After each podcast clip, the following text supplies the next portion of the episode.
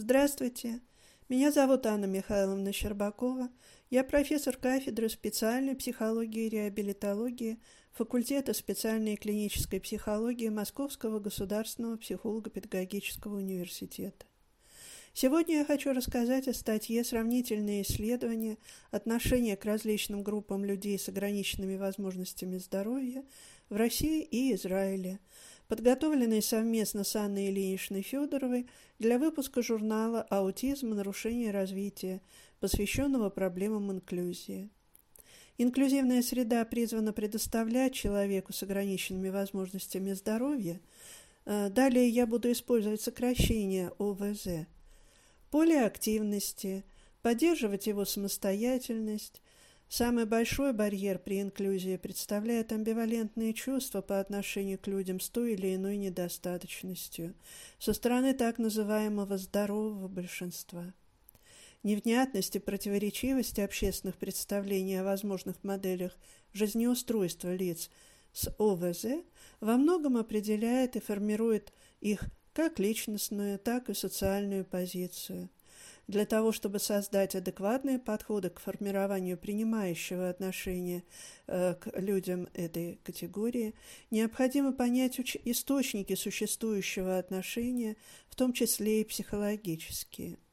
Несмотря на свою актуальность, проблемам отношения общества э, к людям с ОВЗ мало изучено в эмпирическом плане.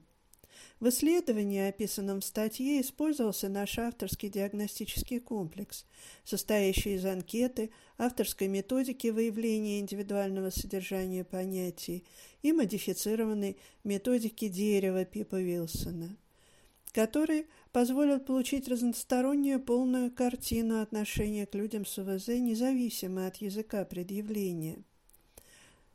Диагностический комплекс подробно описан в статье. Полученные результаты показали, что существует разница в отношении к людям с инвалидностью по различным причинам. А именно, к людям с инвалидностью, понимаемой как физическая, большинство опрошенных в обеих странах относятся принимающе или э, скорее принимающе, и только 30% отвергающие. А к умственно отсталым людям проявляют принимающие отношения не более 10%. Получены интересные факты значимых различий между мужчинами и женщинами обеих стран по вопросу возможности участия инвалидов в общественно-политической жизни. В целом исследование позволило выявить социокультурные и психологические особенности восприятия респондентами из обеих стран образа человека с ОВЗ. Для российских испытуемых на первый план выходят характеристики инвалида, связанные с его немощью, указания на его чувства единичны, тогда как более трети израильских респондентов уделяют внимание внутреннему миру человека с инвалидностью, проявляя эмпатию.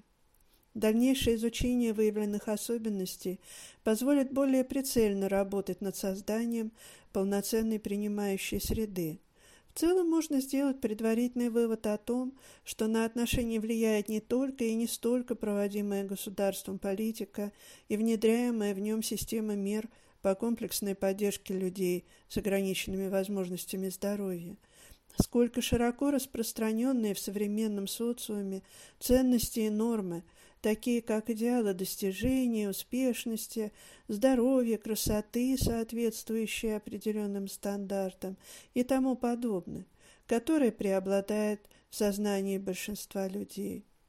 Особенно важным в такой работе представляется изменение восприятия образа умственно отсталого человека как полностью несостоятельного, так как такая позиция условно здорового общества не дает возможности людям с ментальной недостаточностью войти в социум и реализовать свой потенциал, а социуму обогатиться этим потенциалом.